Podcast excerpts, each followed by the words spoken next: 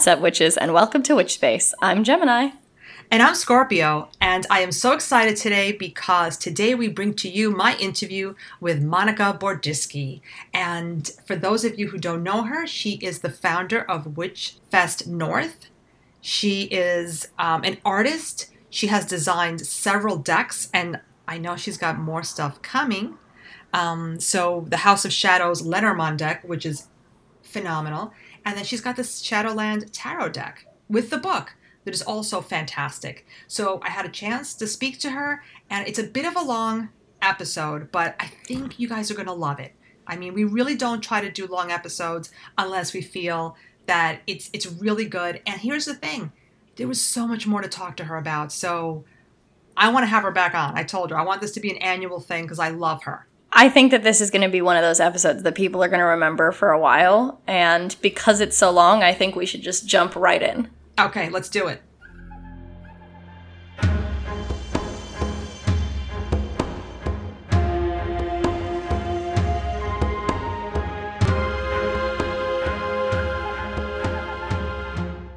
So, first, I want to start off by thanking you, Monica, for coming on the podcast. I am so excited. I am fangirling. Your deck is my, I already told you this, my deck, my go to deck, Lenormand, and soon to be the tarot deck. We're going to talk about all about that. And before I pressed record, we were talking about Halloween, and I don't want to stop. So, we were talking about our love for Michael's, the Halloween section, Spirit Halloween, and you had just said you meet all the best people. Absolutely. Thank you for having me here, Nori. I've been looking forward to this interview so much and connecting with you.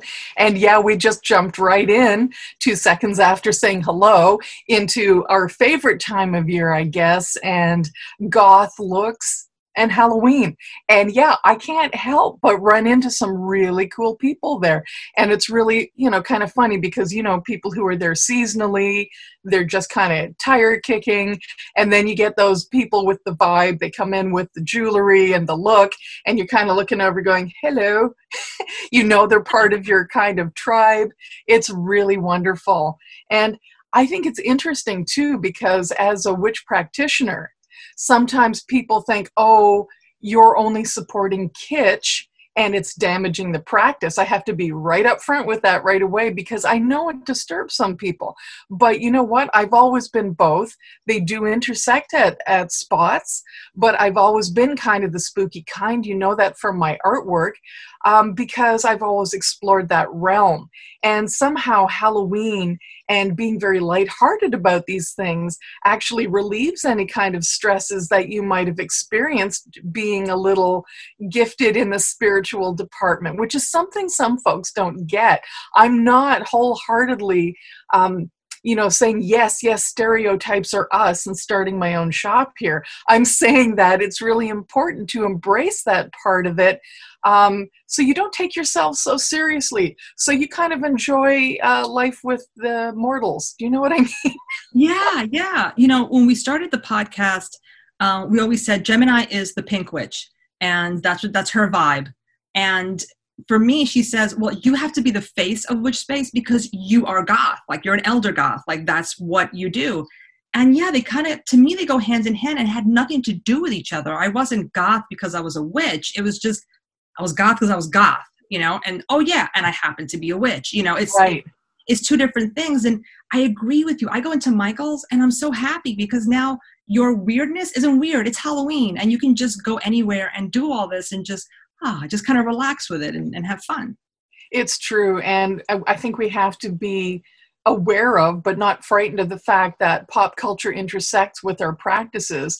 And you know sometimes they just they just coincide and bump into one another but they are not inextricably linked in that if you're one you have to be the other. We should just be aware of the connections there and, and celebrate those and say you know what? There's plenty of witches who aren't goth. There are plenty of witches who are you know totally you know the natural you know outdoor type who just don't look at anything um, pop culture. And I personally think this is more of a divide between uh, city witches and rural witches myself, maybe even in attitude. But I've always grown up in the city as much as I love the country. But you know, I think uh, I think you're right that you do you know you run into great people at these uh, halloween shops too and it's a wonderful space and being a goth doesn't necessarily mean you're a witch but it, the same thing happened to me you know those two things ran parallel and they just kind of collided even with my art because everything's integrated right? Yeah. And i, I just want to say because i know she's listening um, the happy ghoul she um, a former student of mine she's already all grown up and I met her at Spirit Halloween this year. We were getting out of our cars, and she went, "Of course, you're here on the day that it opens." You know, so it was so good. So we kind of shopped distantly, but together. So it was fun. Exactly. And I've invited people when I've been uh, shopping. We sort of start chatting, and then I say, "Hey, do you know about a little thing called Witch Fest North? Maybe you want to, uh, you know, join in with that." And I've met just wonderful people that way.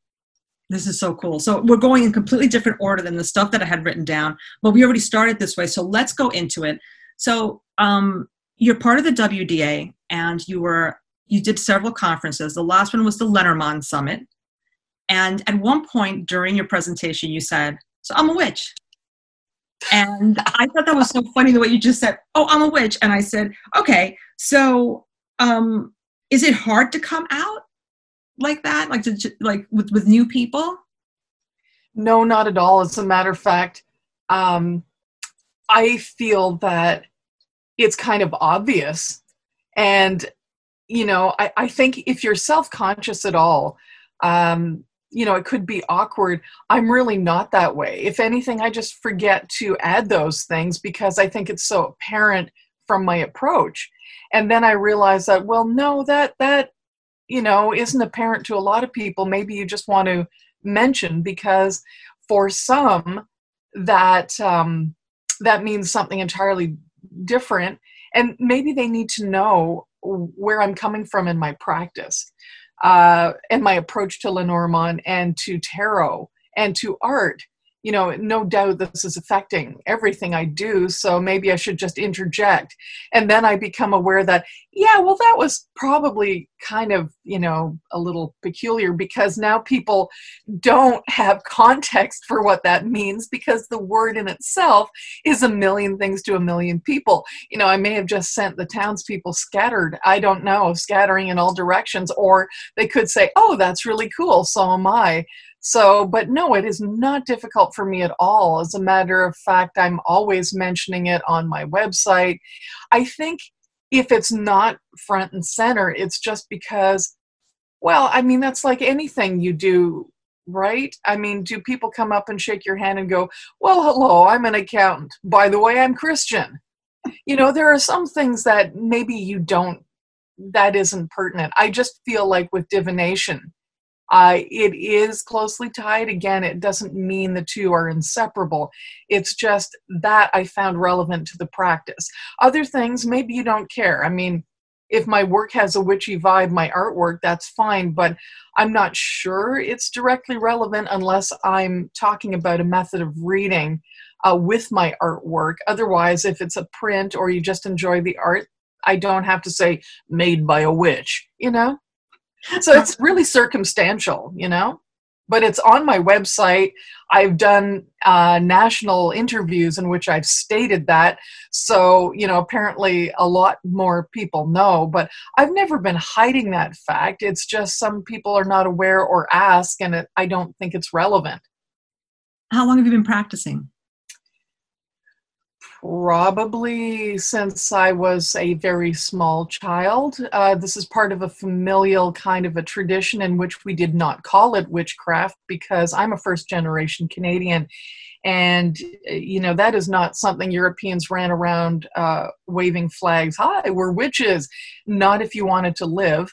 So it was just a way of being that encompassed us being um, herbalists, very close to the earth and uh, nature, even though they were living in small city villages, and advising people with dreams that they had, with visions that they had, and also offering remedies um, in in terms of certain salves or herbal things, but there was always intent involved. So where it crosses over from just a village person who might use herbs is the point at which my relatives put intent into the outcome of healing or advising, which I think is where it kind of shifts into why I would more align with witchcraft. Uh, so I've been basically doing this my my whole life, but only identifying that way. I don't know, probably since I was in my early twenties. You know, which is a long time. You know, I am not twenty anymore. it's a long time ago. Uh, so I I don't know. I've always self identified, but circumstances change too. I mean, when I was a kid in the 60s and 70s, uh, that is not something that you would said unless you meant that you were just really a disagreeable old lady. So, which apparently still it, it still holds that meaning, but now there's a whole vibe of it being politically active and feminist, tied in with the hashtag me too and i you know social justice issues. So it's a very different space now but i've always practiced and i've always identified. Awesome. Um and divination. How long have you been and what came first? What was the, your first divination tool when i was about five or six um, we had a little cabin up north here and I just wasn't sure about doing something. And for some reason, just got it into my head to pick up three little, four little pebbles, three little pebbles, a white pebble, a black pebble, and a gray one. And I threw those down on the ground to see whether it was a yes or no answer. I have no idea why. No one taught me to do that. It was just instinctual, and maybe that's hardwired into our being to look externally for guidance that way with whatever we have on hand. Um, I don't think it's so exceptional. It may be peculiar to some, but I don't think it's that uh, exceptional of a behavior in general. And uh, it seemed to work for me. So I did that first. And then I was gifted with a tarot deck when I was about 10 or 11 from a friend who got a deck a bad knockoff of a Rider Waite Smith deck for Christmas and didn't want it and just kind of threw me this pack of cards and said, Do you want these cards? And I said, Oh, sure. And um, I started to learn a little bit, but information was scanty. We didn't have the internet. There weren't a lot of books, but I started to pick up and learn about it then. And I haven't stopped using tarot. So it's been over 40 some odd years plus that I've been using uh, cartomancy.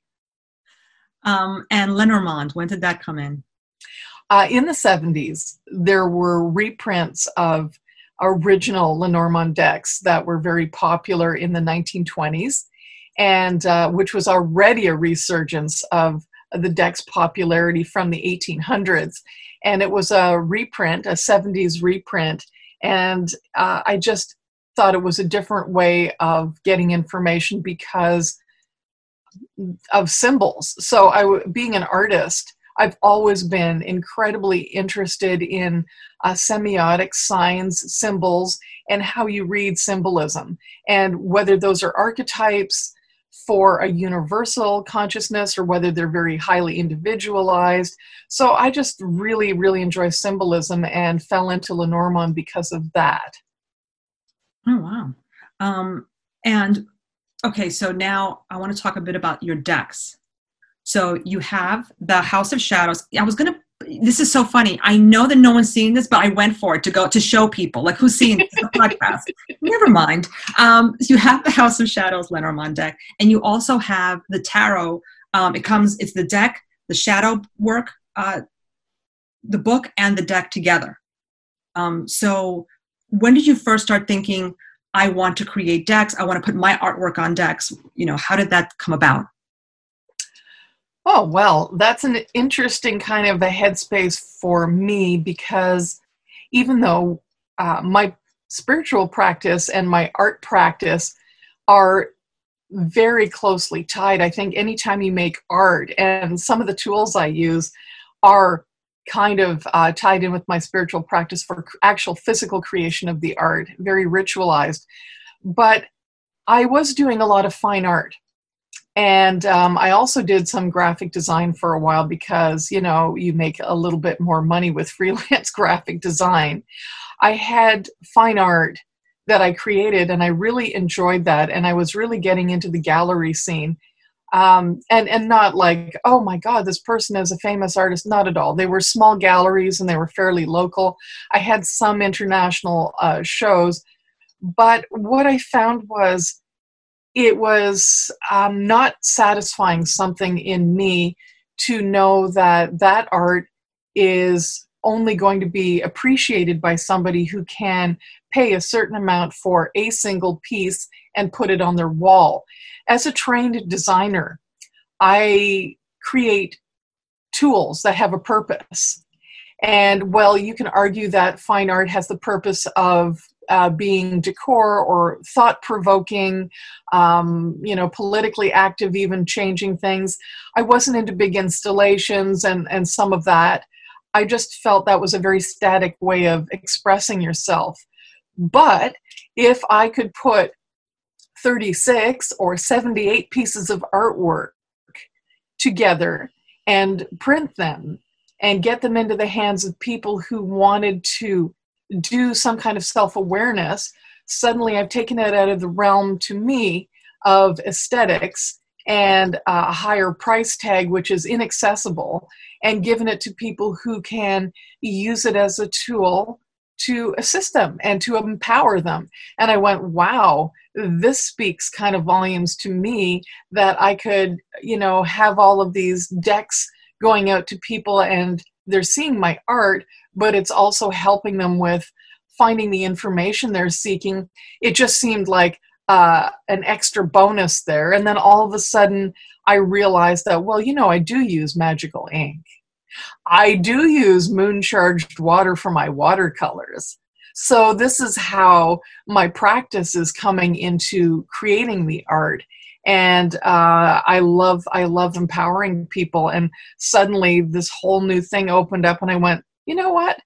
I know that there's some people out there who've been creating decks since they were very young, which is intimidating because they've already had the experience. You know, I'm such a late comer into making decks then at this point in my life. But so what? Just jump in there and do it. And I guess I have quite a few more decks in me, so stand back.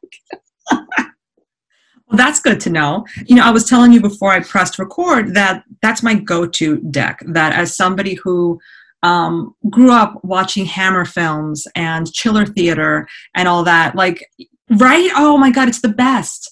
And for me, you know, when I started reading Lenormand, I said, decks like these are cute. These, oh, these are beautiful. But you always hear you have to connect with decks, and I thought, well, I haven't connected with one. I can I can read Lenormand cards, but I don't feel like wow, look at my deck until I got yours. And you know, there's something about trying to do a spooky deck, and I said this to you before we recorded, and somebody who actually understands, you know, like your deck is not like, you know, for people who don't have it, you really have to go online and we're going to talk about all the websites and where you can you can find Monica's work. But it's not about being gross or about being it's it's the little details of the macabre it's the little details of the goth that go into these cards that make it and i think somebody has to understand that to create a deck that's going to work on that level. It can't just be, I'm going to create a Halloween deck and it's going to be spooky. Okay. You know, there has to be something more. So, going back to the Lenormand deck, before we start talking about the tarot deck that you designed, um, I had the original deck and then I just got the one with the extra cards. So, I want to talk about um, the new additions, how we can work that in, what was the, um, you know, idea behind all that. Oh, sure. Okay. Well, you know, like you, I mean, I spent a lot of my time, mm, you know, I, sh- I should share that, I guess, watching the Addams family and Hammer films and all sorts of spooky things that weren't uh, were both horrifying, but were also just part of everyday life, like uh, you know the monsters. and you know I, I enjoyed all of that And I think that's a reflection of not only my point of view, but also some of the scarier things that I encountered. I find a lot of people who've had uh, paranormal experiences or who are very sensitive in that realm, you know, as a young child, that that can really be spooky and frightening. So it would make sense that you would seek out the safe scare, which is a good horror film because it's okay, it's happening to someone else, and also. And there, there's resolve to it, and also cartoons or kids shows like the Addams family. So for sure that has uh, a lot to do with it. And I think people's personalities too. You just enjoy that kind of existentialist uh, dark space somehow. Um, and that's why I created the artwork I did. I didn't really connect with the Lenormand the way it was. I love the aesthetic and I, I appreciate art. I have so many art decks, but you know, I can't really relate to this gorgeous airbrushed bouquet of flowers. It's just not my personality.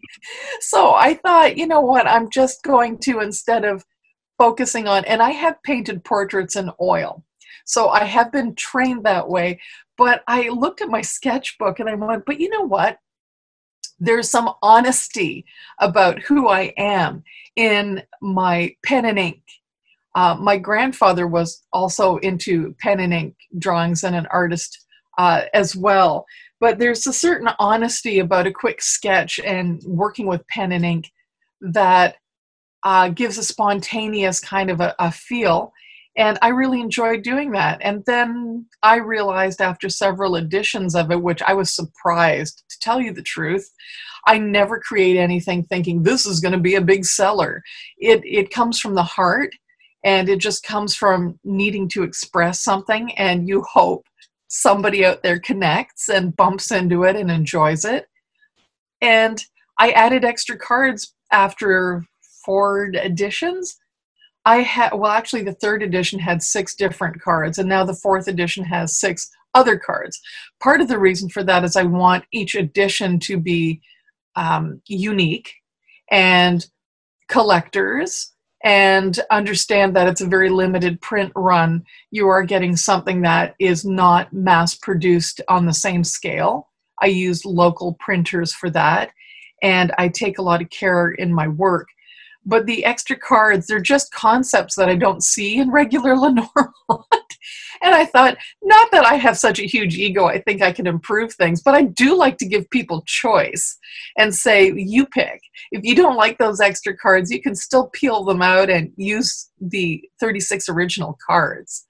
And, you know, sometimes those ideas just can't be contained. And so 78 cards came out with, with the tarot.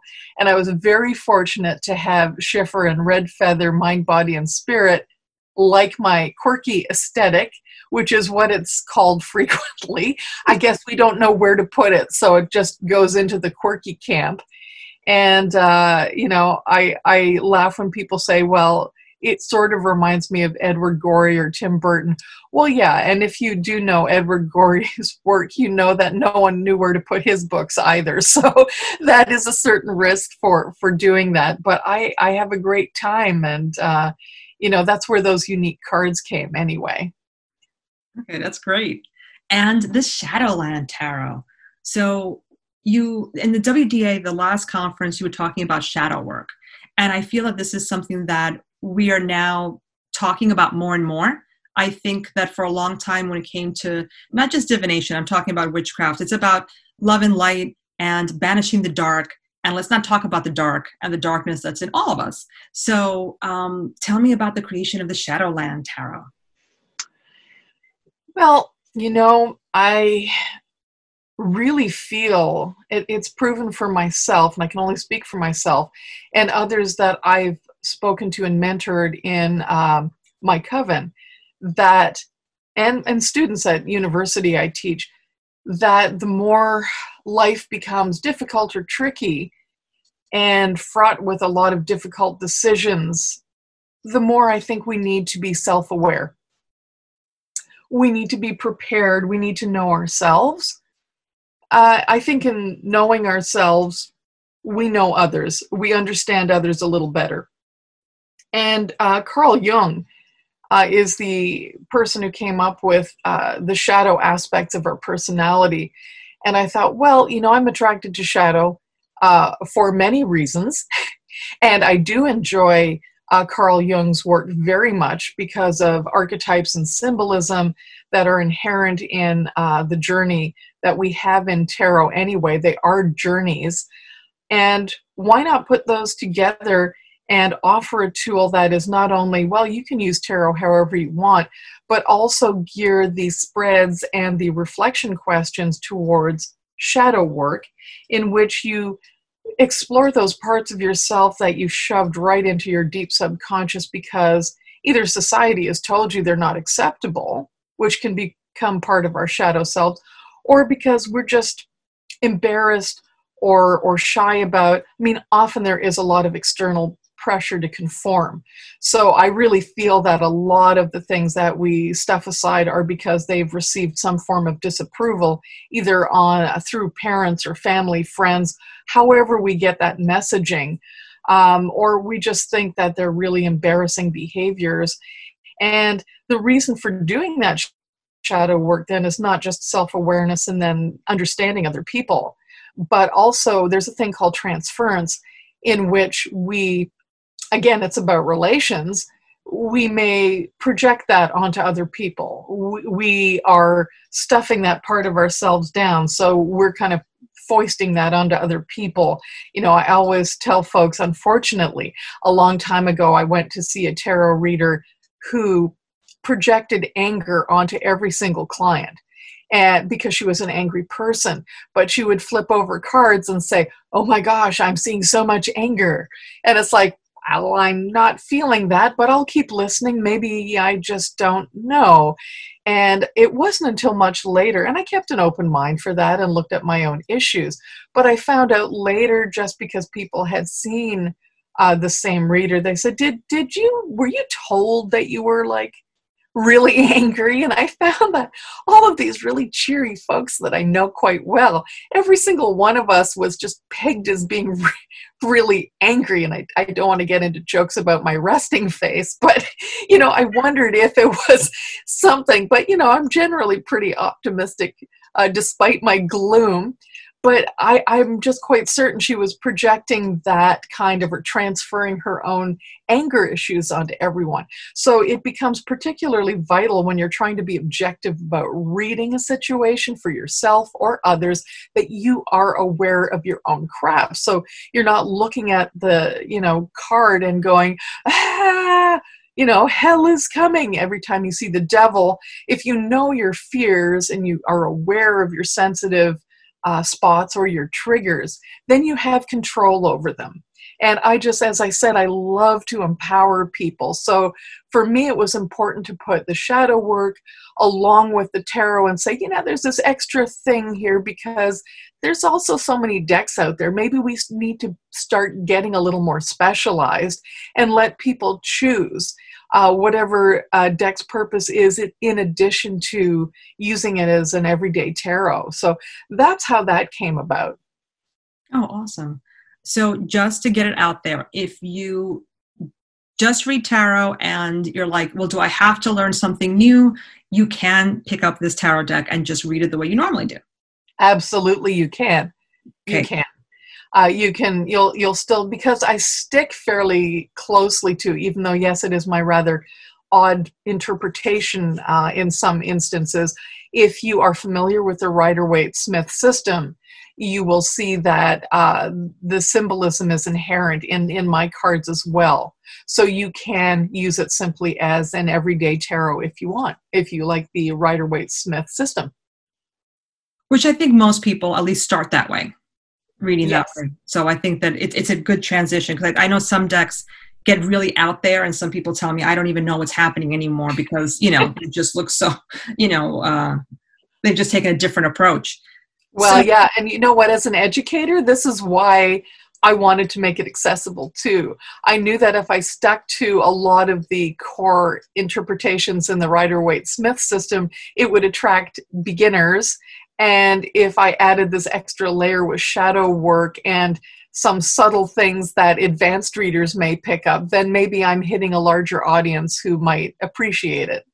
Absolutely. So you mentioned that you teach. What what do you do? Tell me everything you do. I want to know everything. Well, I'm not a career uh, teacher. I started uh, sharing knowledge uh, when I was asked to be a history program coordinator at the Native Canadian Center of Toronto, which was really one of those weird sets of circumstances. I'm not Indigenous. Uh, clearly, I, I make it very clear that I'm of settler European stock here, but I really feel as a, a practitioner, it is important to understand uh, the first people of this land and that we are on, in effect, stolen land, which makes people uncomfortable, I understand. But this was part of me volunteering a long time ago. And then I was asked to be the history program coordinator when I tried to back out of that, saying, I am an artist and I'm not indigenous. I was told, yeah, but you know, you think in a way that's really conducive to being in the community. And by that, I think meaning not in the strictest linear sense of colonized thought. Being an artist, I can be a little circular in the way I look at things, but apparently in this instance, it was considered a positive thing as opposed to all the nine to five jobs that I'm really not qualified for. So I was deadly shy, which is hard for people to understand huge introvert, okay, happy locked away making art. But suddenly I was faced with having to articulate about 10,000 years of history to PhD people. And wow, you want intimidating, okay? Not as a career academic or educator. This was huge awkward learning curve. We're talking, wow, I didn't know my knees could actually move that way up and down on stage where's the lectern I can hide behind? So I I did that and I lived through that. And I realized that people started to come to me asking me for things and that I really had a, uh, a lot of satisfaction in people appreciating sharing of uh, anecdotal um, knowledge uh, as opposed to strictly academic. And that is very much in line with Indigenous thought because those were not written histories, they were all anecdotal or verbal.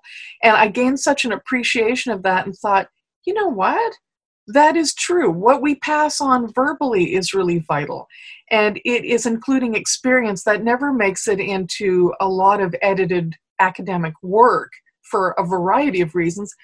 And um, I went back to uh, uh, university, which was arts and design, to get a bachelor's degree because I'd had a lot of circumstances that kept me from doing that. And upon completion, you know, people started to ask me, maybe because I'm patient, maybe because I have my quirky sense of humor, people keep asking for information. And I thought, and I'm good with distilling large amounts of information into sound bites that make them easier maybe because of having a lot of ESL in the family. You learn to take information and translate it in a way. And I thought, you know, I guess I could do this. So, uh, about 10 years ago, I started teaching at OCAD University in Toronto as a sessional instructor. So it became one of my contracts. Primarily, I do artwork. Um, I have done illustration and um, you know selling prints of my work and commissioned uh, work. But this this is a very different space and it's very invigorating to to teach. And i teach my own classes online about witchcraft and tarot and the things that i really really love because i don't mark them. Um, we get to have conversations. It's a little less stressful than a university setting. And um, I, I just love that space it teaches me a lot because when you're clear about expressing yourself for some reason for me anyway it comes through in my visuals. So it's giving me clarity in what i'm trying to say organizing thoughts and then uh, when i sit down to draw and i do my illustrations and work on my decks i suddenly have this insight i didn't have before uh, teaching so they're working together, and I mentor a group of uh, people for uh, witchcraft practices uh, in a coven. And I just love sharing that knowledge and seeing people make it their own and becoming empowered. So I see myself as helping people bring out their own voice. I'm not, you know, dogmatic about this is how it's done. I just don't function that way. Um, and that's why I only teach occasional classes at university, and they are think tank and sustainability. So how we can make this world a better space and and drawing. So that just suits my schedule too to teach a class now and then. Um, I'm not teaching uh, this fall, but I'm working on more art and decks. So it allows me a lot of flexibility and it just seems to fit in perfectly with with who I am.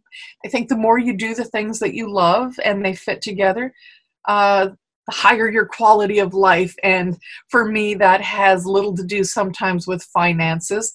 Hey, I'm an artist. I can live on fumes. I've been well trained. Um, that really resonated with me. I teach English. I teach high school seniors, but I teach college courses. And I love it. Yeah, I love it. And, you know, I tell them when we go to read something, I said, if all you're going to do is take notes on what I say and not teach me what your generation, what your knowledge sees in this literature, then this book is dead. Then there's no point of reading it because every generation is going to put in something new. And I want to hear what's new. I don't want to hear myself reflected in your essays. I'm going to tell you what I think, but I want you to tell me what you think, and I will. I will probably incorporate that in other classes, and I have. You know, absolutely. Uh, oh my goodness, that's the thing. There are people who throw their courses into complete autopilot, and I'm like, oh no.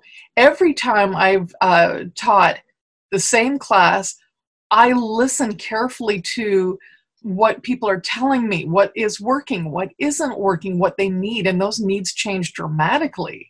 And you have to be open minded to do, if you really want to empower people and uh, keep yourself relevant and understand what's going on in the world, even, and really appreciate, I think, uh, young people and their input. You have to hear how they're processing the whole world and how it's affecting them.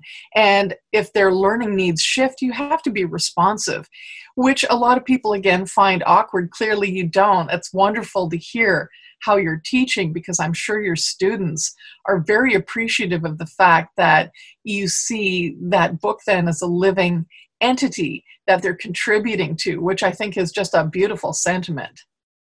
Thank you. Thank you.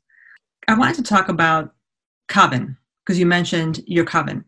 And we've had conversations on the podcast about traditional traditional versus non-traditional covens. You know, our coven is not traditional at all. Um, you're, you're smiling and nodding your head because I wanted to know um, your coven. Um, is it a traditional one? Uh, not at all. So how did it come about? If you can talk about it.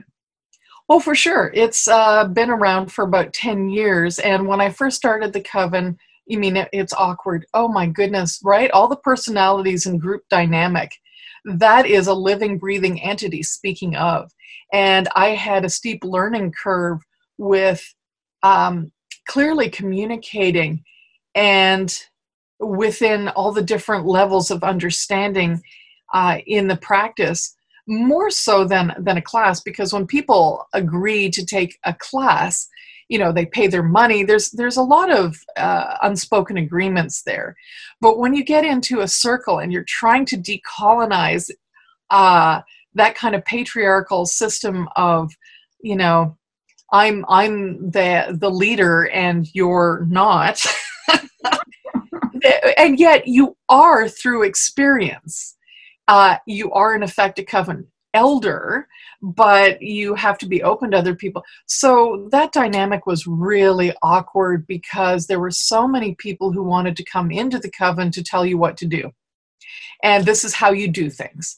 And especially when you're saying this is not an open tradition, there are just people who take that as a way to, good, then I'll take the leadership that that's just a fact people are highly competitive i find at least in this city and um, then people want to say oh that's not how you do it you open the circle this way and it's like okay let's just, this is how I'm going to open the circle. And this is why, because of my experience, when you open your circle. So it became a teaching coven in individual practice. And some people aren't happy with that because they want a set of rules to follow.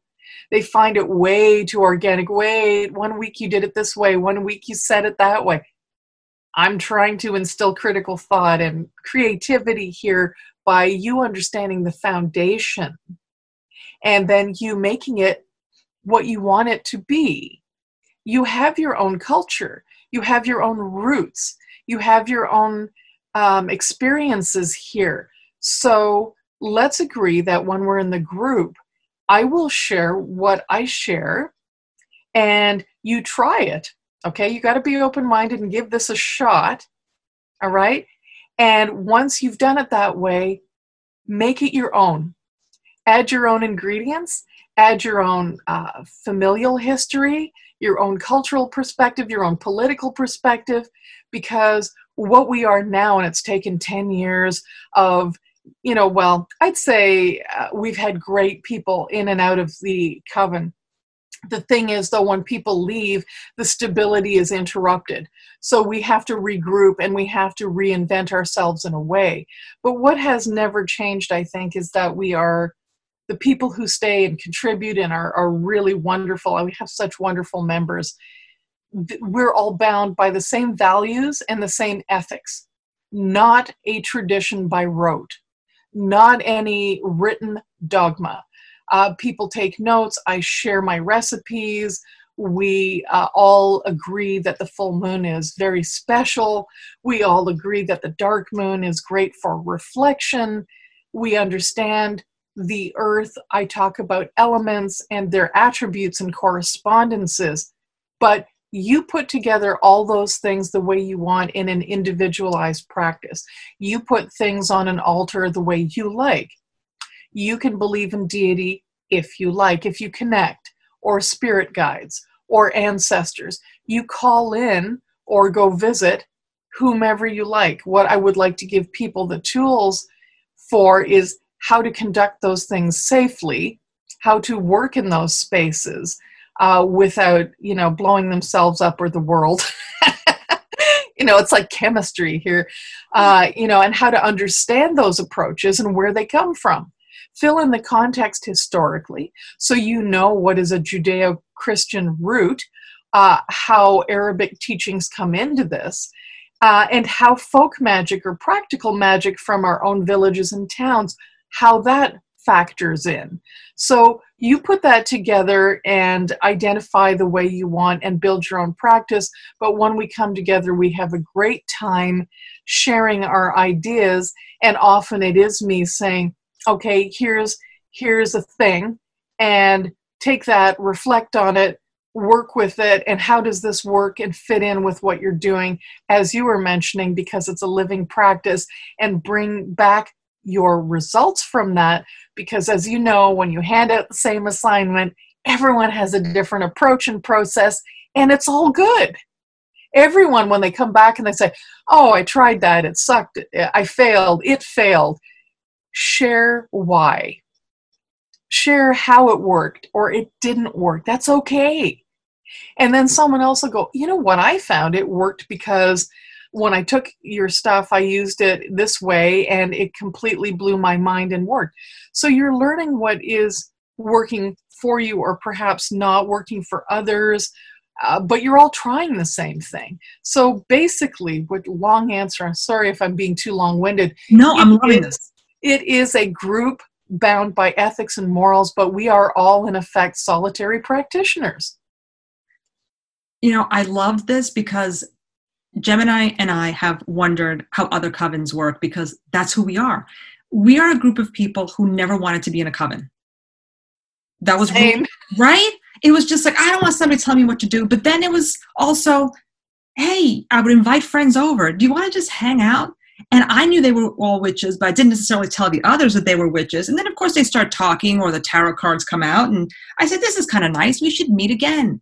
You know, and it just became like, let's just hang out. And then it became a joke. This is a space for witches. It's a witch space, you know?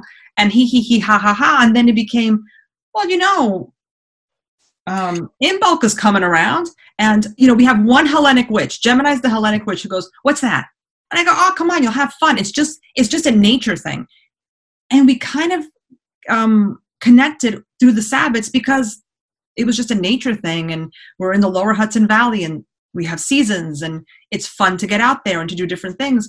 And then we said well i guess we're kind of a coven. And um and it's always me pulling somebody in. And it's just do you want to just come hang out with my friends and seeing how like they react? Then i'm like hey welcome to witch space you know because now they know witch space because of the podcast and whatnot. We have like one new person um mostly because and she knows that she's a very strong empath. And i was just worried about her because she was you know you also were people going to different places and like i don't want anybody hurting you. Like just like hang out with my people. Like everybody here is going to nurture you and you're going to go off and do your own thing you know? And so yeah i love that. I, and i and i wonder how many people are working this way. I think there is a new definition of coven now and i think it's great. Yeah i agree with you completely and i think there's different degrees of how much direction there is um, I mean, I'm a fair bit older than other people in the group, and I found a lot of people are looking for direction as far as a framework within which they can be who they want to be and to create a safe container and space, but leadership at the same time, which is very tricky because then it's a little more directed and you don't want to be authoritarian but you you do know more because you've lived longer and survived longer. And uh, you want to share that but i think there are a lot of covens functioning this way now right from just a group of friends hanging out casually who have similar likes um, and interests and share uh, completely without any kind of formal instruction to places where uh, you are being directly mentored and then you're bringing your results back, but you are still friends as well. I mean, before COVID here, we got together once a week. We get together on Witching Wednesdays, and we still do through Zoom, but we were doing this at my tiny little home here, and uh, it was a potluck. So you know, I would uh, share information, people would share results for things, and then during the potluck portion, we would just have food and chat socially. And I do want to say that I never uh, felt attracted to joining um, a tradition or a Wiccan coven. I, f- I found it, even when I was young, uh, to be too structured, dogmatic, and and quite frankly, I just it, it just didn't resonate with me, and it kind of creeped me out, quite frankly. uh, seriously, there's like this dude and this lady, and uh, I don't know. It just it just you're hanging out naked. I don't you know it didn't work for me you know maybe i was just a little bit of a, a very conservative little kid i don't know but it, you know and being shy doesn't help but i do want to give a shout out to the fact that because those covens uh, through the 60s and 70s, well, start right from the 50s, but more visibly in the 70s and then throughout the 80s, set a foundation for the rest of us. And that sounds horrible to say what we don't fit into.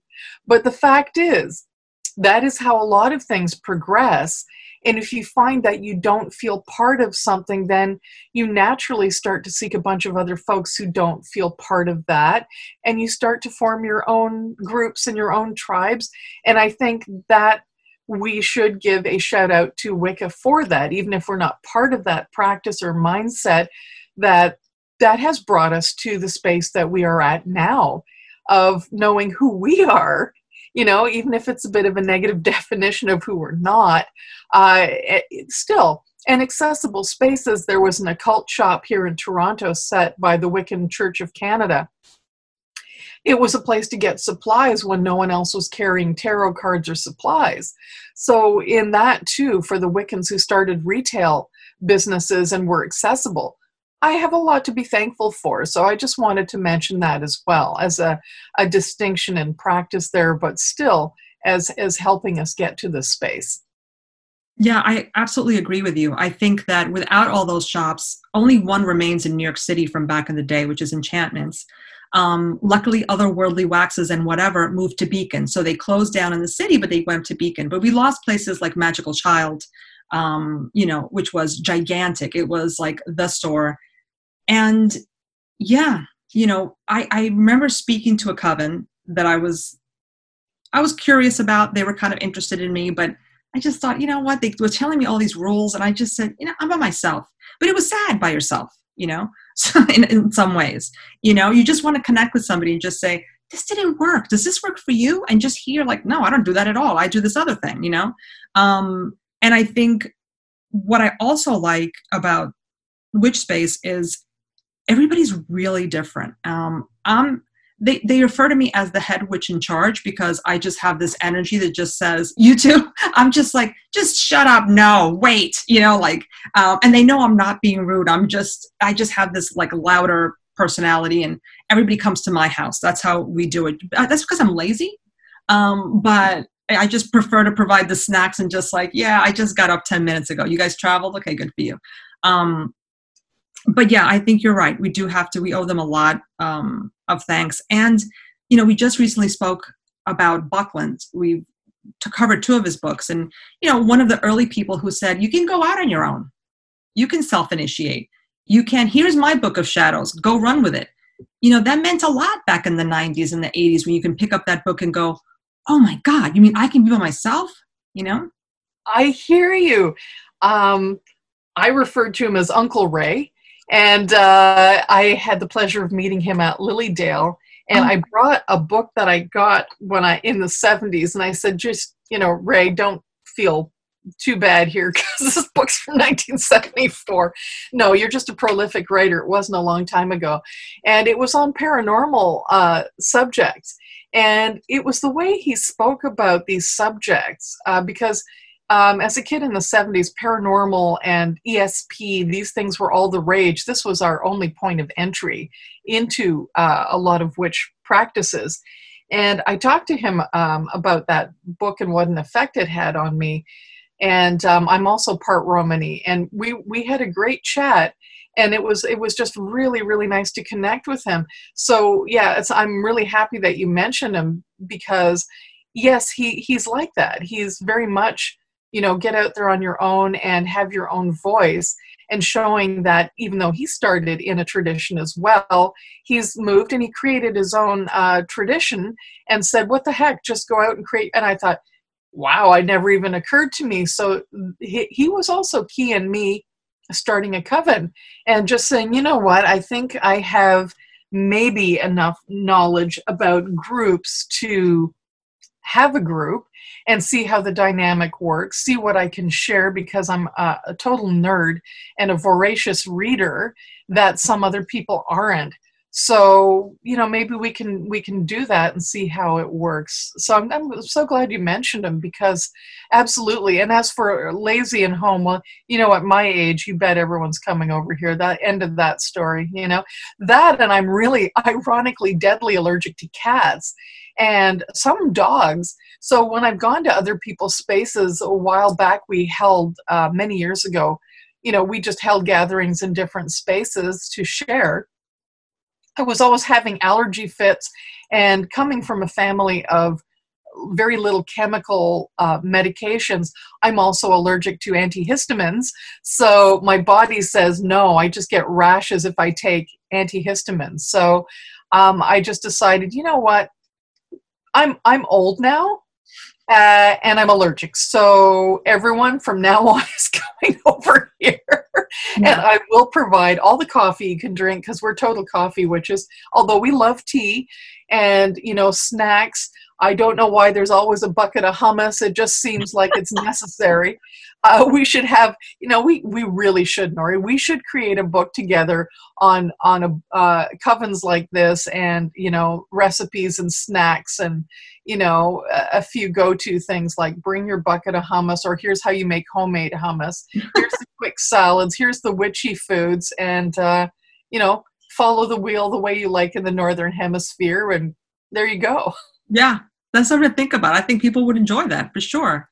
People who aren't sure like what to do next. Although um, I have to admit, I cheat my husband's the one who cooks, and I just go, "Hey, look at all this!" And they go, "This is great." I'm like, "Thanks." And um, you know, whoever lives closest to the best bakery, bring out something sweet. Um, oh yeah, we used to do the okay, everyone, who's got the protein, who's got the veg, who's got the fruit, and who's got the bread, and who's bringing the cheese. you know, I thought things were going to get easier with Zoom because now we also do Zoom uh, meetings. And the last one, I gave my dog a little bone that he chews. Not, it's not a bone. I call it a bone. It's a little chew thing. And of course, it got stuck in his teeth. So all of a sudden, I muted myself, and all they see is this. You know, I'm, I'm, I'm miming now, like me raising my hands up and saying, What the F, right? And they see me run out and come back. And I'm not even realizing that they're all just in front of their computers, just staring, like, What is happening over there, you know? And I finally got the thing out of his teeth. And I come back and I go, I just like, you know, leaned in like casually, like nothing was going on. They're like, no, no, no, don't just lean in. What the heck's going on in your house? So, yeah, it's not easier with Zoom, but yeah. No, it's not. And, you know, I was just telling, you know, we have these conversations a fair bit. And uh, we were discussing how Zoom or just virtual coven meetings are affecting dynamics. And, you know, I thought about this as soon as we started having them this way that we're not having those little breakout sessions that we do in the kitchen over food, in which people are having their own little side convos, which is totally great. We're all just kind of this static head staring ahead, listening to one person at a time. And so I'm like doing all this, like yap, yap, yap, yap, yap. And then I'm getting, you know, a few head nods, yeah. and people don't want to cut into one another. And, you know, it's it's a little more awkward because into that when you're saying how is everyone everyone goes good good good but you don't necessarily want to share you, you don't want to take up all the time and so you don't want to tell every single person how everyone's doing it seems to put a little bit of a damper on you know our social aspect because you naturally just turn to one or two people when you're in a group and you're having a break and share a little bit. It just seems a little more dynamic and a little bit more uh, conducive to to staying tight. So that has been a bit of a challenge, you know that, and yeah. uh, you know apart from you know showing your messy space and people going, what is that in the background? what is this one? How messy? What is that? you know let me just zoom in on the thing on your shelf oh my god she reads that book you know it's like i feel a little weird now because this is my inner sanctum yeah you know the kitchen uh, wonderful space i keep clean the living room spotless my little mini room art studio bill paying you know the yeah. functioning the functioning part of the household here is not really up for a scrutiny but I've learned to live with it going, okay, you seen me naked. What the hell? you know? I think also for, for us, when we get together, Zoom is how we also do work. You know, like that's how we have our meetings. So I oh think also used to just, okay, no, we're just going to stare and then we'll answer when we're spoken to and then we'll click off and we're done. And the, the one thing that they realized, I took it down because I was like redoing some of my books in my office, but I have this backpack that has like a Witch Space logo and I have it up there for school. And I just want the other teachers to ask me so I can go listen to our podcast. It's called Witch Space um, because we were already, the administrators already know that we're doing this. Um, they just happened to see something online and then they started listening. So one of the administrators came up and was like, Love your podcast. I said, Thank you. and then I called Gemini and I was like, okay, we're out. We're completely outed. So now just promote the hell out of it. You never know who's going to need something. So there you go. So I have to put it back up there before school starts um, just reminded me. So, from work, if you hear feet, that's my dog who just, he's in every podcast. He has to go walk away for water.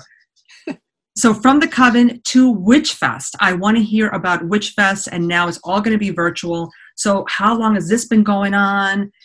Everything. Tell me everything about Witch Fest. Oh my goodness. Well, you know, it's one of those things too that this happens for most people, I think, with things that they'd like that don't exist. And then they go, okay, naively, let's just make it then. And I've been thinking about this for a very long time.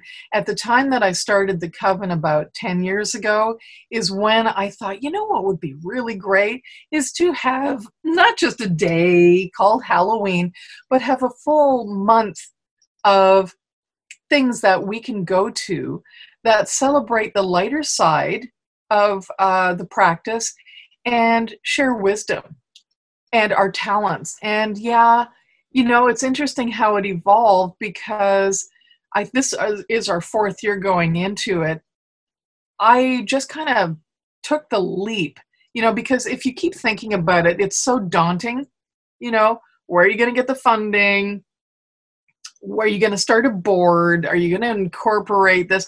Like I was going at it kind of like, you know, a business person which isn't the worst, but it, it kind of put it off year after year after year because every time I talked to people, even about starting a small retail shop, it was like, oh, no, no, I can't do that now. That's not this point in my life. And I went, oh, okay, well, then you're sure as heck not going to want to help me with a full month of something. So I kind of kept it to myself. But then here in Canada, we had a very archaic law stating that it uh, from the 1800s, I think around 1860s, that it was illegal to pretend to be a witch. It was illegal to, um, you know, pretend to tell fortunes. And so I understand that the law is written in terms of pretense and that it was designed, I think, primarily to stop con artists. However, I also feel that was geared towards a certain sector of society that did not need to be targeted or policed. And this uh, law came into reading in our house, meaning that it was being reviewed and eliminated as totally archaic and uh, a little bit outdated because we now have you know our fraud squad we have ways of dealing with people who perpetrate fraud and are delivering anything that is a lie. It doesn't need to be put into such a ridiculously small portion of practice or society. So the law was being, uh, I think it's in its final reading now. This takes years to eliminate and get it stricken off the books as part of a federal law, but it is and at that time it was saying we're these are all the laws that are, are outdated and um, being stricken and going through the process of elimination. And i heard about that law and i went what? I said that is fantastic. That is finally being addressed. The stigma uh, i mean a lot of people were unaware of it but uh, for those of us who were aware of that law, there was still the stigma of, oh my God, you could, and it happens in certain states, I hear still, that it is illegal to read tarot. And uh, because it is still considered um, intangible and a fraud with no deliverable outcome as a product. And uh, so I just felt totally freed up from this and went, this is it. I think this happened in July. And I said, okay, we're doing a full month of a celebration. And I thought, well, why not do a weekend or something? I thought, no, no. You know what? Be smart about this. There's so many people doing things in October anyway. Why not make this as a giant umbrella and say, why don't you just become part of this giant Witch Fest North? North, because it's a shout out to the Witch Fest that occurs in uh, New York, uh, much to the consternation of the Witch Fest that occurs in the UK, because I'm not certain geographically we're north of them, but you know, it was to distinguish us from our nearest neighbor and um, not to absorb people and to take over, which sadly is the mentality of many people who are highly competitive, but more so to offer that space and say, you know, we're all doing stuff anyway. Would you like to be part of this and re- remain autonomous in what you're doing and your outlook? But join forces with us in in helping bring our message to people and through the arts because it seems to me maybe just because of my own artistic practice mo- most of the practitioners i know are writers are visual artists musicians and have a very creative expression. The readers and um, others who are politically active also have space, even though this is primarily an arts and culture fest. And if we can show people that what who we are and what we do in the safe container of all of October and the season of the witch, maybe people will gain that understanding. We'll form a larger community because we're so siloed in our practices. You know, I figured if we're a coven of individuals, there's probably a whole bunch of solitary and solitary like covens or just groups or spaces like yours. So maybe we could all just kind of meet one another um, in in a safe space, uh, so we know who we are. And if we know who we are, we're capacity building. We stand together. We feel united. We've created a broader community, and then we have a voice. Because as individuals, we don't really have a voice in any way. We don't have any collective voice.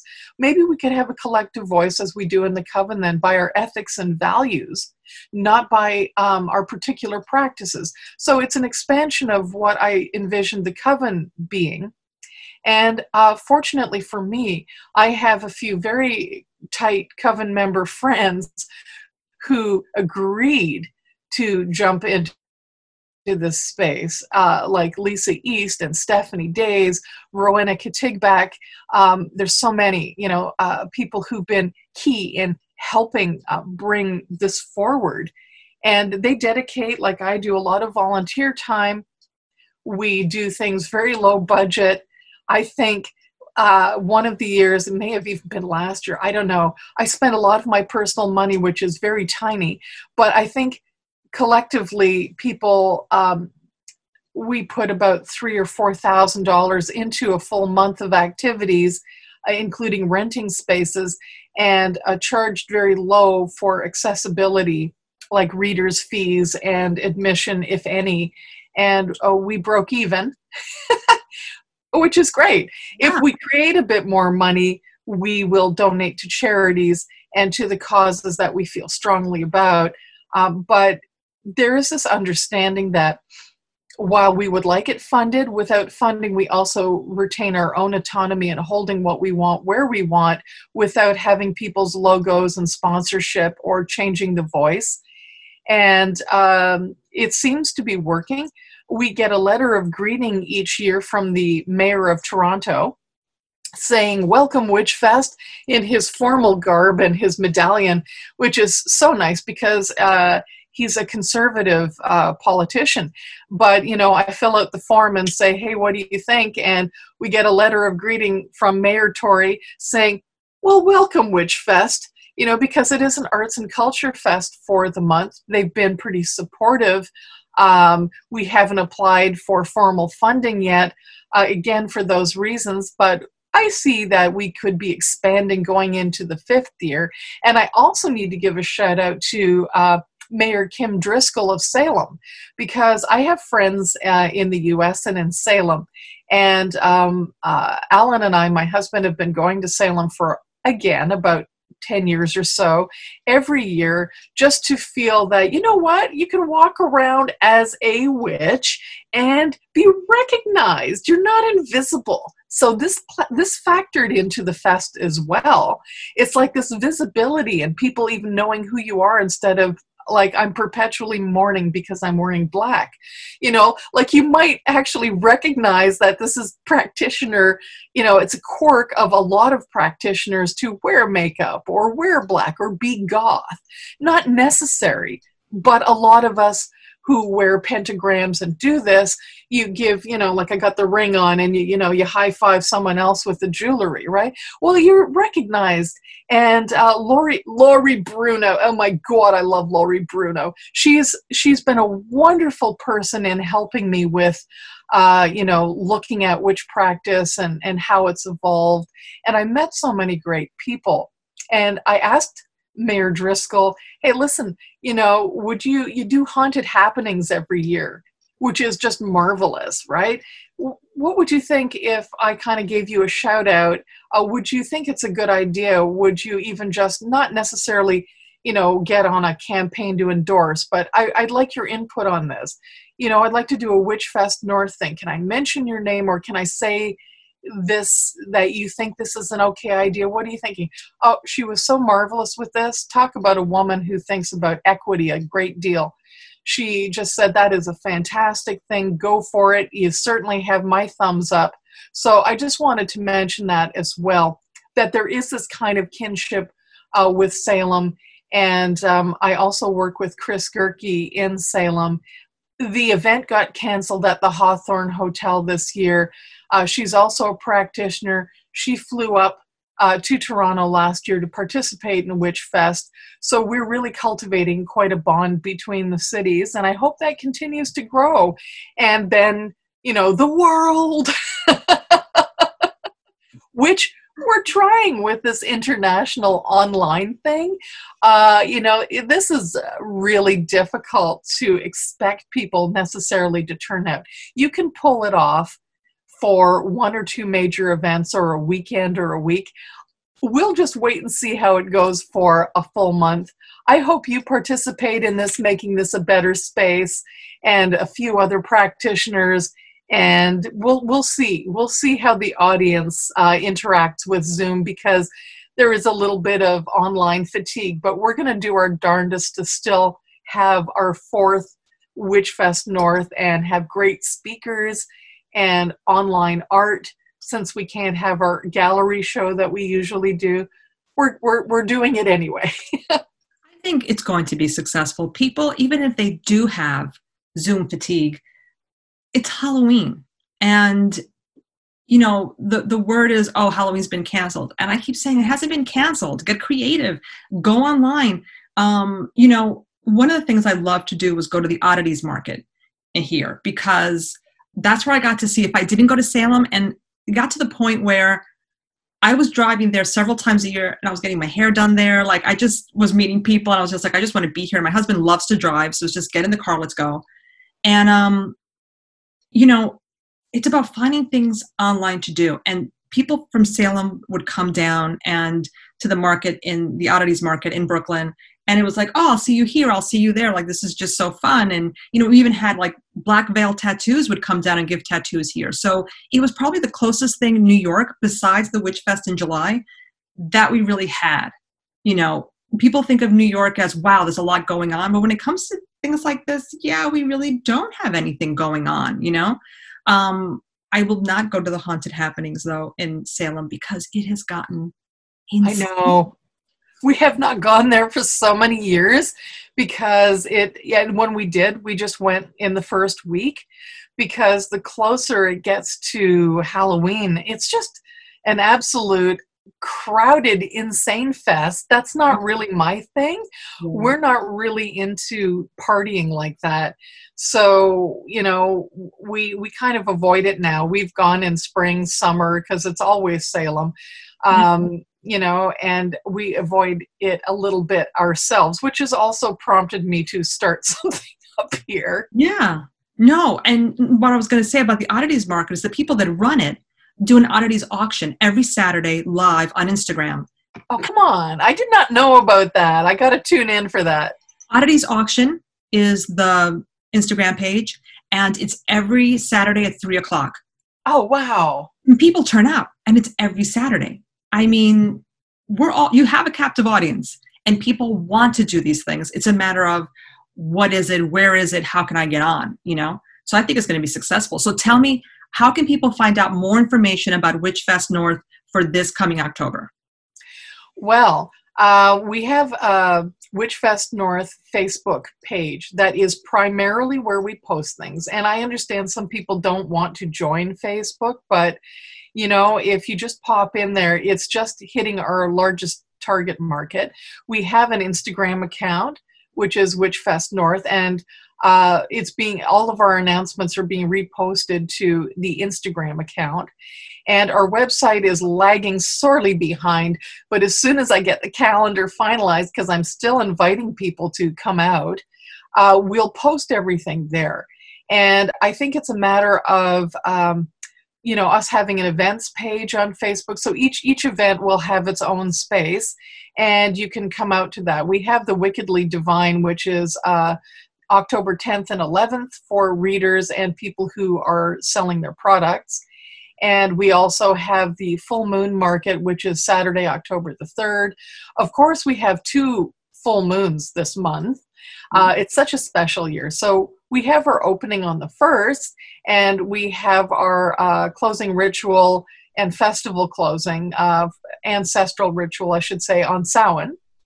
And uh, lots of stuff in between with uh, separate guest speakers. And we're still finalizing the lineup, but it's looking pretty good so far. CATS is the Coffee and Tarot Society, which takes place every Tuesday. It's kind of a drop in. You can talk about tarot, but there will also be guest speakers uh, who are specializing in tarot. There's Witching Wednesdays, which will be every Wednesday, and that is um, sort of a witchy drop in as well with what kind of uh, essential oils or uh, flower essences can you use um, in your witch practice as well as just you know people sharing? And i'm teaching a formal witch class um, for four thursdays in october as well so that's going to be every thursday. And then we'll still have a few weekend um, talks and uh, friday evening get-togethers that are open so it's coming there's lots of uh, time and space for people to share their knowledge. I really encourage people to contact us and reach out because sometimes our outreach is the thing that suffers when we're really strapped with volunteers. And uh, we try to make that clear, but you know, posts get lost and, and calls for submissions get lost in the giant never ending scroll. So I still encourage people to reach out and email us um, or to just post on Messenger if you want to leave a message or Insta Messenger. Uh, you know, or me directly, you can always email me. If you can spell my last name correctly, uh, I will answer anything you want about Witchfest uh, because it's monica.bodirsky at gmail.com. So, people, you know, I encourage your audience to reach out and offer um, if there's a talk that they want. I think we have Jess Miller, too, by the way, giving a, a great talk on a representation of the goddess as far as um, uh, culturally and racially and the history of how uh, goddesses have been represented and uh, her thoughts and feelings on that, which should be a wonderful talk. So we have all sorts of stuff, but if you aren't sure and you haven't seen the calendar yet, which is not up as of this moment, um, you know, just shout out and say what's going on or can I offer a chat on this? This is my practice because we're pretty open to that. And if you're willing to hold your own podcast, Zoom event, and you'd like to be part of Witch Fest, that's fine. You know, what I would see there is cross promotion, which is what we're trying to do. So you may not be directly affiliated, uh, but you're welcome to jump in and say, yeah, we're working, we're collaborating with Witch Fest because it's happening this time of the month, and they're promoting us and we're promoting them. So that's also welcome. Wow. Um, so now, is everything going to be live? Is anything going to be recorded and then shown um, on Witchfest? In other words, the presenters are they all live or? I think if people want to do some podcasts or want to have recordings, we will include them.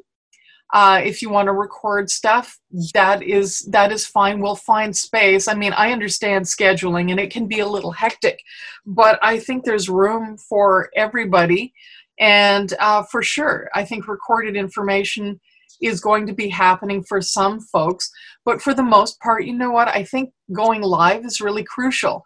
I could put my classes online but there's something about the interaction and live questions that they you know people don't always want to type out what they're asking they're in the moment a bit more. So i'm actually trying to keep most of the stuff live but there's there's room for people if they say hey i've got this recording. Do you want to run it? I mean i would we would do that as well.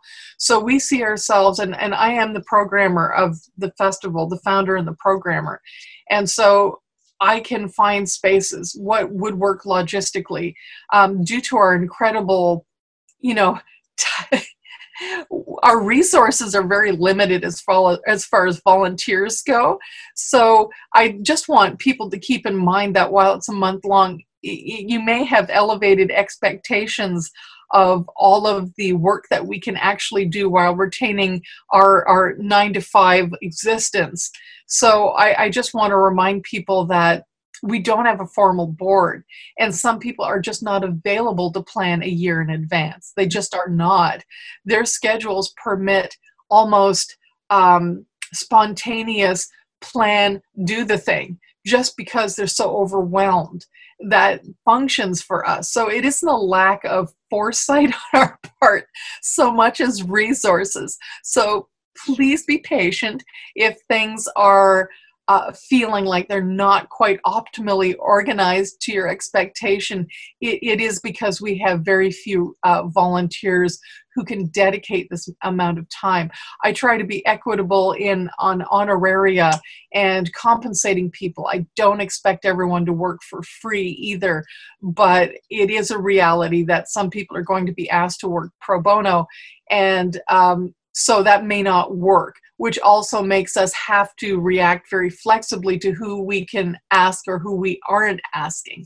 So there's so many factors here in running things without sponsorship and without a steady income that I would just ask people please jump in. If you can assist in some way, that is greatly appreciated. Um, and uh, try to be patient with this. Come out and support because you love witches. You you just love the idea of community and it will grow and expand with your passion and your ability to contribute and you will be compensated in many ways uh, even if not your usual pay grade. It's just a fun thing to do you know and i'm so glad i found out about it and i definitely want to do this live and um, you know, hopefully next year get out there. I want to be able to take part in all this. It sounds fantastic. So everybody knows now. Facebook is the main page, but also Instagram, Witchfest North, and you know, go on there and reach out. You have no reason yeah. to reach out, and if you forget somehow, reach out to us, and we'll remind you how to reach out to them. Um, Thank you. We're going to make this thing fantastic. So I only have one more question for you if somebody was starting out because we're academic witches and we talk about books what's the one book you would say you know what you should read you need to read or even if you're not starting out what's the one book you think that every witch needs to have in her library oh i think i have to there's so many I, and i am such an academic nerd i read mm-hmm. things all the time on um, ancient uh, pagan practices and pre Christian practices. But if you're just starting out, I, th- I think I ask everyone to read Margot Adler's Drawing Down the Moon. It's just one of those go to books that even if you're not going to practice the way Margot Adler did, there's so much uh, information and it's such an interesting doorway to step through to see um, her point of view and uh, reverence. I, I think really I, I do amongst a hundred other books, but I recommend that book for people to read and to look at. Awesome. Well, I want to thank you for your time here. And um, I can't wait to talk to you again. I'm looking forward to it, Nori. Thank you so much for asking me, for inviting me, uh, for me to talk, and uh, for you and I to get to know one another a little better. I can't wait to have you as part of Witchfest North. And uh, please say hello to all your crew. And from the Dark Moon Coven here, I'm sure they'd all like to say hello to you as well.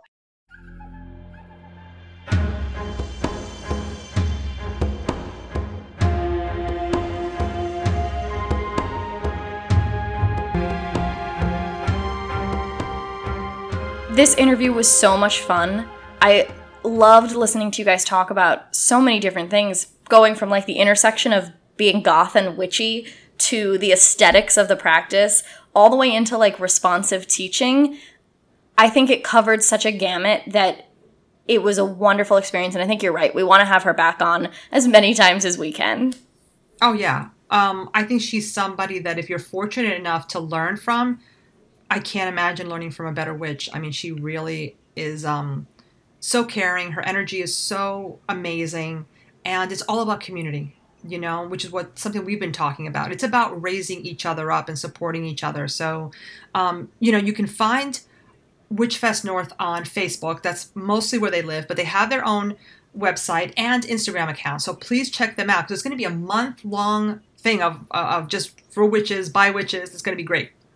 And I'm sure that once we're all able to, Witchspace is definitely going to be heading out there. And we hope that we get to see and be part of that community going forward. Oh, I would love that. There's nothing that would make me happier for sure. For our next podcast, we are going to be talking about a book. Um, and I think we're going to be talking about a spell book, which is a new kind of twist.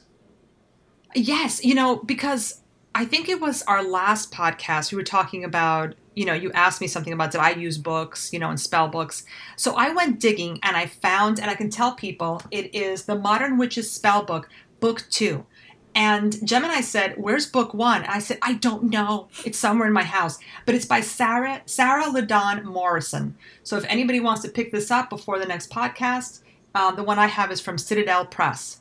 So that's the book we're going to be talking about, and uh, I'm kind of psyched because it's a it's an oldie but a goodie. I think it came out in the 80s. So it's going to be definitely a very interesting conversation to, to dive into a spell book for the first time.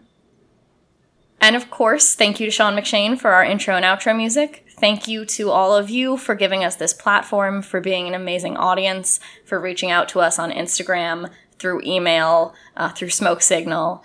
We really appreciate it. And thank you to Monica for taking the time out for to speaking with me because it was fantastic. And remember, if you're following the moons, you're following us.